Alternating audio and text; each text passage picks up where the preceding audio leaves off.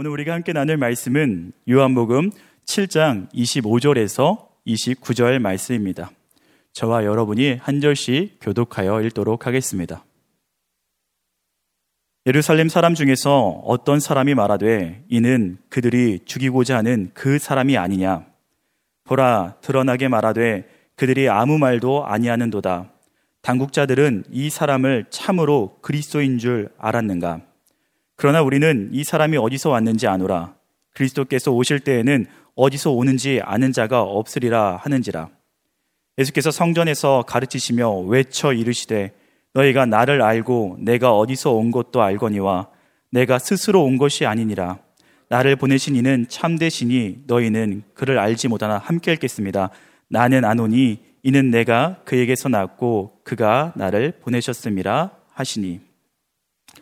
우리는 초막절에 이르러 예수님께서 예루살렘에 오르셨고 성전에서 말씀을 가르치시는 이야기를 계속해서 나누고 있습니다.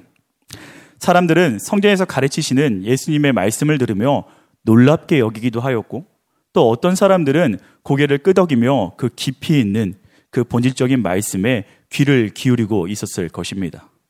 그런데 오늘 이 분위기를 완전히 깨버리는 사람들이 등장하게 됩니다. 예수님의 사역을 회방하고 예수님을 방해하는 자들이 등장하게 됩니다. 그 사람들이 어떤 사람들이고 왜 그렇게 했는지 또 예수님은 이에 어떻게 반응했는지 오늘 우리가 함께 나누며 은혜 누리기를 간절히 소망합니다. 우리 25절 말씀 함께 읽도록 하겠습니다.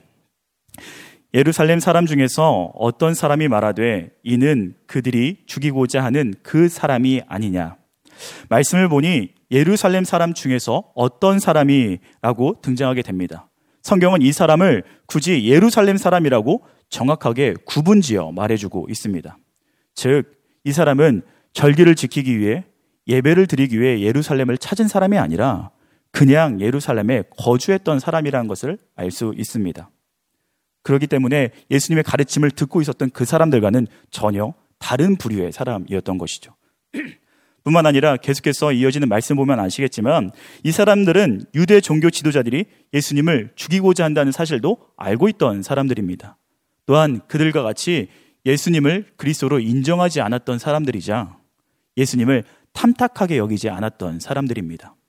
뿐만 아니라 무엇보다 이들은 우리가 어제 나눈 외모로 판단하지 말고 공의롭게 판단하라는 예수님의 말씀에 정반대되는 사람들이라 말할 수 있습니다. 그들은 외모로 판단하였고 그렇기 때문에 공의롭지도 또 지혜롭지도 못했던 사람들의 대표자들이라고 볼 수 있습니다. 그들이 등장해서 하는 첫 마디가 무엇인지 우리 25절 말씀을 다시 한번 살펴보도록 하겠습니다. 함께 읽겠습니다.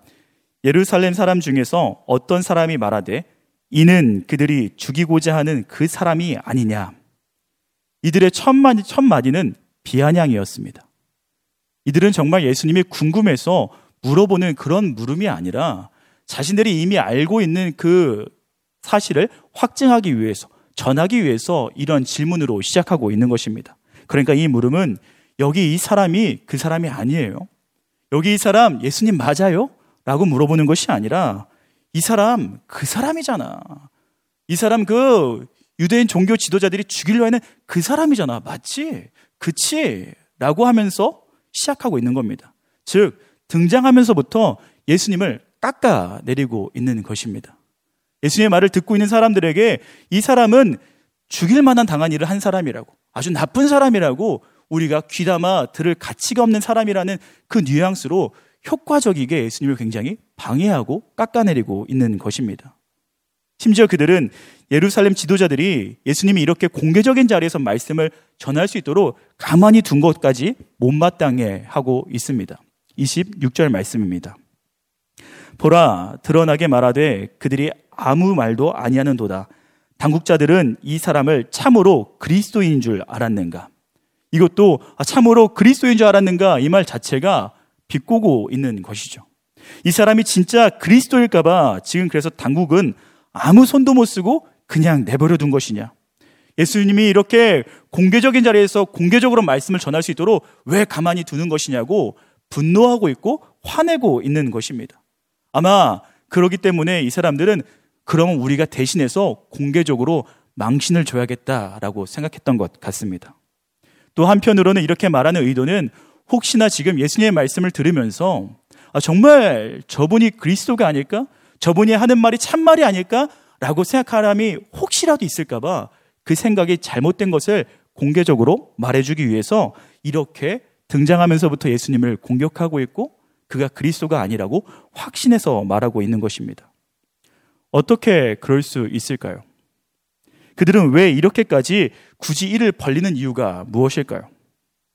그것은 이들은 아무리 봐도 혹시라도 예수님은 그리스도일 수 없다는 잘못된 확신을 가지고 있었기 때문입니다. 그렇다면 그들이 무엇으로 인해서 이런 잘못된 확신을 가질 수 있었던 것인지 우리 27절 말씀을 통해 한번 보도록 하겠습니다. 그러나 우리는 이 사람이 어디에서 왔는지 아노라. 그리스도께서 오실 때에는 어디서 오는지 아는 자가 없으리라 하는지라. 그들의 확신은 예수님의 출신을 자신들이 알고 있기 때문이라고 말하는 것입니다. 출처가 분명한 자신들이 보기에는 특별한 것이 하나도 없는 이가 그리스도일 수는 없다는 것이죠. 이런 점으로 보아 당시의 유대인들은 그리스도는 뭔가 더 신비하고 특별한 존재라고 생각했던 것 같습니다. 고작 나사렛 출신, 그것도 목수 출신인 예수님은 그들의 기준에 합하지 않았던 것입니다. 예루살렘도 아니고 저 시골 나사렛 출신이 그것도 가난한 목수의 아들이 그리스도라고 말이 안 되지. 그들의 기준에서는 출신을 알고 있는 저 보잘 것 없는 예수라는 사람은 그리스도일 수가 없다고 확신하는 것 같습니다. 그들이 갖고 있던 그들만의 기준이 그들의 눈을 가리워 버렸습니다. 오늘날의 수많은 크리스천들도 이 예루살렘 사람들과 같지는 않지만 자신들만의 기준으로 하나님을 오해하고 예수님을 제대로 보지 못하는 것 같습니다. 하나님이라면 내게 이렇게 해주셔야 돼요. 하나님이 살아있다면 내게 이런 일을 이루셨어야지. 하나님이 정말 하나님이라면 내게 빨리 이렇게 이렇게 일을 해주셨어야지. 그리스도를 이 땅에 보내신 그 하나님의 일하심의 방법이 오늘 우리가 나누고 있는 예루살렘 사람들의 생각과는 달랐던 것 같습니다. 때로 우리 삶 가운데 일하시는 하나님의 방법이 우리의 생각과 다를 때가 있습니다. 내 기준에 더 정확히 말하자면 내 만족에 맞지 않으면 하나님을 하나님으로 대하지 않는 자세가 기대한 바를 때로 주님이 이루어 주시지 않기 때문에 예수님을 제대로 보지 못하는 그 자세가 내 사고관과 틀에 맞지 않으면 하나님을 하나님으로 대하지 않는 자세가 2000년을 넘어 오늘날에도 여전히 살아있는 것 같습니다. 사랑하는 성도 여러분, 오늘 예루살렘 사람들이 예수님을 제대로 보지 못하고 그를 그리스도로 보지 못하는 첫 번째 이유는 바로 그 그리스도에 대한 자신들만의 기준을 가지고 있었기 때문입니다. 그렇다면 우리는 어떠한가요? 하나님과 우리의 사이에 있어서 우리만의 기준의 가림막은 있지 않나요? 혹시나 예수님을 제대로 보지 못하고 예수님을 그리스도로 인정하지 못하게 하는 왜곡하여 보게 만드는 여러분들만의 그 기준, 그 선글라스는 무엇인가요? 혹여나 그 기준이 그 색안경이 날마다 짙어져서 하나님을 완전히 보지 못하게 만드는 그런 위험성이 우리 가운데 있지는 않나요? 만약 그렇다면 이 시간 그 하나님을 왜곡하여 보게 만들고 끝낸 하나님을 완전히 보지 못하게 만들어 버리는 그 나만의 기준의 안대를 벗어 버려야 할 줄로 믿습니다. 그때야 하나님이 보일 것입니다. 내 기준과 내 만족을 내려놓을 때야 하나님을 보게 될 줄로 믿습니다. 우리가 잘 알고 있는 사도 바울도 그랬습니다. 자신의 열정으로 자신의 기준으로 하나님의 일을 한다면서 달려가기도 했습니다. 그러나 그들의 눈거, 그의 눈꺼풀이 벗겨질 때야 그는 비로소 참 하나님의 뜻을 알았고 참 하나님을 보기 시작했으며 온전한 크리스천으로 서기 시작했습니다. 우리도 그러하길 간절히 소망합니다. 하나님 앞에서 나의 눈꺼풀이 나의 열정과 나의 기준이 벗겨져 더 하나님을 알아가고 더 하나님의 깊어지는 저와 여러분 되기를 간절히 소망합니다. 그리고 계속해서 예루살렘 사람들이 예수님을 그리스도로 보지 못한 두 번째 이유를 바로 살펴보자면 어쩌면 이것이 더 중요할 텐데요. 그들은 그들만의 기준 때문이었는지 예수님을 알기를 그저 예수님에 대한 피상적인 알만 있었습니다. 그러니까 겉으로 드러나 보여지는 것만 알았지 예수님의 본질은 전혀 몰랐다는 것입니다. 예수님의 드러나는 부분, 그가 나사렛 출신이라는 것, 그의 고향, 그의 이전 직업만 알았지, 그가 어떻게 이 땅에 오셨는지, 그를 누가 보내셨는지, 그는 진정 누구이며 왜 오셨는지 그 모든 부분에 대해서 몰랐습니다. 정확하게 외모로만 보았고 외모로만 판단했던 것입니다. 그들의 이런 모습에 대해서 예수님은 어떻게 답변하는지 우리 함께 말씀 보도록 하겠습니다. 28절에서 29절 말씀입니다. 예수께서 성전에서 가르치시며 외쳐 이르시되 너희가 나를 알고 내가 어디서 온 것도 알거니와 내가 스스로 온 것이 아니라 나를 보내신 이는 참되시니 너희는 그를 알지 못하나 나는 아노니 이는 내가 그에게서 났고 그가 나를 보내셨음이라 하시니 예수님께서는 먼저 예루살렘 사람들이 자신을 안다는 그것을 인정하셨습니다. 예수님이 갈릴리 나사렛 출신이며 가난한 목수의 아들이었다는 그 사실은요, 특별한 영적 지각이나 통찰력이 요구되지 않았기 때문입니다. 누구라도 가질 수 있는 정보였기 때문입니다. 예수님께서는 먼저 이것을 다 인정하셨습니다. 그리고 이어 보다 중요한 사실로 접근하십니다. 바로 자신의 본질에 대해서 말하며 그들의 영적 무지를 찌르고 있는 것이죠. 나는 이곳에 내 스스로 온 것이 아니라는 것. 나는 참되신 분에게서 왔고 그가 나를 보내셨다는 것. 그리고 너희가 그분을 알지 못하기에 나를 모른다는 것을 말하고 있는 것입니다. 이 말은 무엇일까요? 예수님은 지금 유대인들에게 너희가 하나님을 알았다면 또 하나님을 믿었다면 나를 모를 리가 없다고 말하고 있는 것입니다. 그들은 하나님을 몰랐기에 예수님이 정말 누구이신지 그리스도라는 것을 몰랐던 것입니다. 유대인들에게 이 말은 굉장히 충격적이었을 것입니다. 유대인들은 이방인들과 달리 한 분 참되신 하나님을 알고 있다는 것에 대해 대단히 자랑스럽게 여겼습니다. 그리고 이것이 유대인들만의 대물림되는 특권이라고 생각했습니다. 어릴 때부터 율법을 외우고 지켰고 커서도 하나님을 아는 자로서 특별한 그 자부심 안에 살아갔던 이들입니다. 그런 그들에게 예수님이 너희가 말씀을 모른다. 너희가 하나님을 모르기에 나를 모르는 것이다. 라고 말하는 것은 굉장히 충격적인 일이었을 것입니다. 그리고 그들이 그리스도가 어디서 온지 모르기 때문에 너의 출처를 알고 있기 때문에 너는 그리스도가 아니라는 말이 오히려 예수님의 이 말을 통해서 너희가 나를 모르기에 내가 그리스도가 맞다는 것을 또 드러내고 있는 것입니다. 진짜 그들은 말씀도 몰랐고 율법의 완성이신 예수님도 몰랐습니다. 사실 성경은 처음부터 예루살렘 사람들의 무지와 다르게 그리스도인은 그리스도는 참 초라하게 나타난 것을 말하고 있습니다.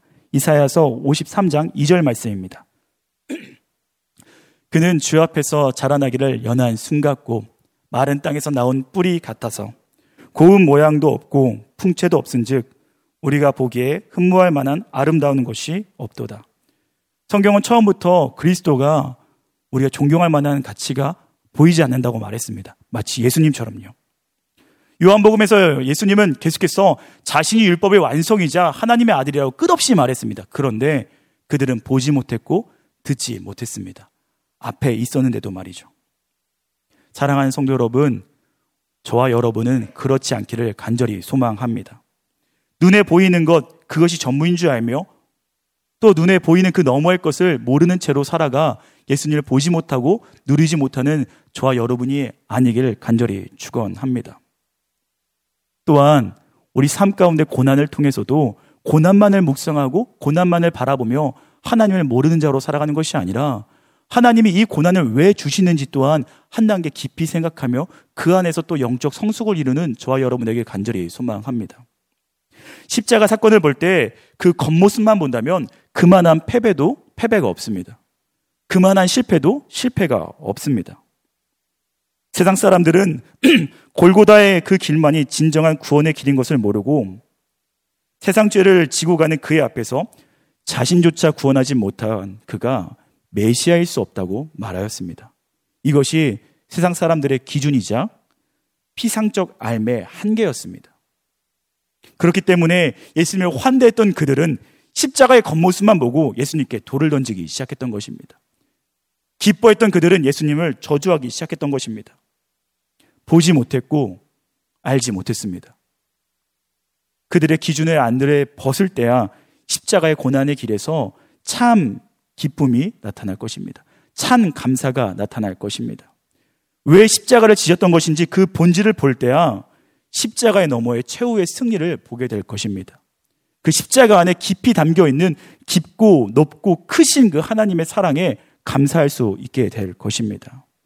사랑하는 성도 여러분, 우리는 날마다 그것을 보는 우리에게 간절히 소망합니다. 우리의 삶의 십자가 자리에서도 이 고난만을 묵상하고 고난만에 치우치는 것이 아니라 그 고난을 주신 하나님이 왜 주시는지를 한 번 더 묵상하며 피상적인 알을 넘어 깊은 본질의 동행이 우리 삶 가운데 가득하기를 간절히 소망합니다. 말씀을 맺겠습니다. 우리의 기준과 예수님의 알매 부족으로 예루살렘 사람들과 같이 예수님을 배척하는 우리가 안 되기를 간절히 소망합니다. 또한 각자의 십자가의 길에서 우리의 판단의 기준을 내려놓고 우리의 기준의 안대를 내려놓고 하나님을 온전히 보는 일이 날마다 깊어지기를 간절히 소망합니다.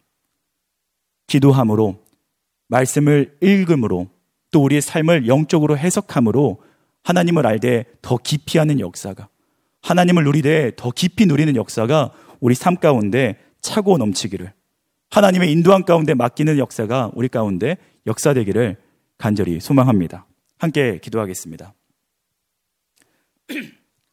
사랑의 하나님, 우리 가운데 오늘도 말씀을 주시며 그 진리 가운데 인도하심에 감사합니다. 주님, 우리가 우리의 판단과 우리의 기준으로 피상적인 알매 무지로 하나님을 오해하지 않게 하여 주옵소서. 하나님을 알되 깊이 알며 하나님을 누리되 깊이 누리는 삶이 되게 하여 주옵시고 우리의 삶의 모든 시간 속에서 일어나는 모든 일 속에서 하나님의 뜻과 그 인도하심, 그 사랑을 발견하는 나날을 보내게 하여 주옵소서. 그렇게 우리의 눈꺼풀이 변하여 삶 속에서 하나님을 매일 보고 누리며 풍족한 풍망 가운데 살아가게 할 것을 믿으며 살아계신 우리를 끝까지 인도하시는 우리 주 예수 그리스도 이름으로 기도드립니다. 아멘.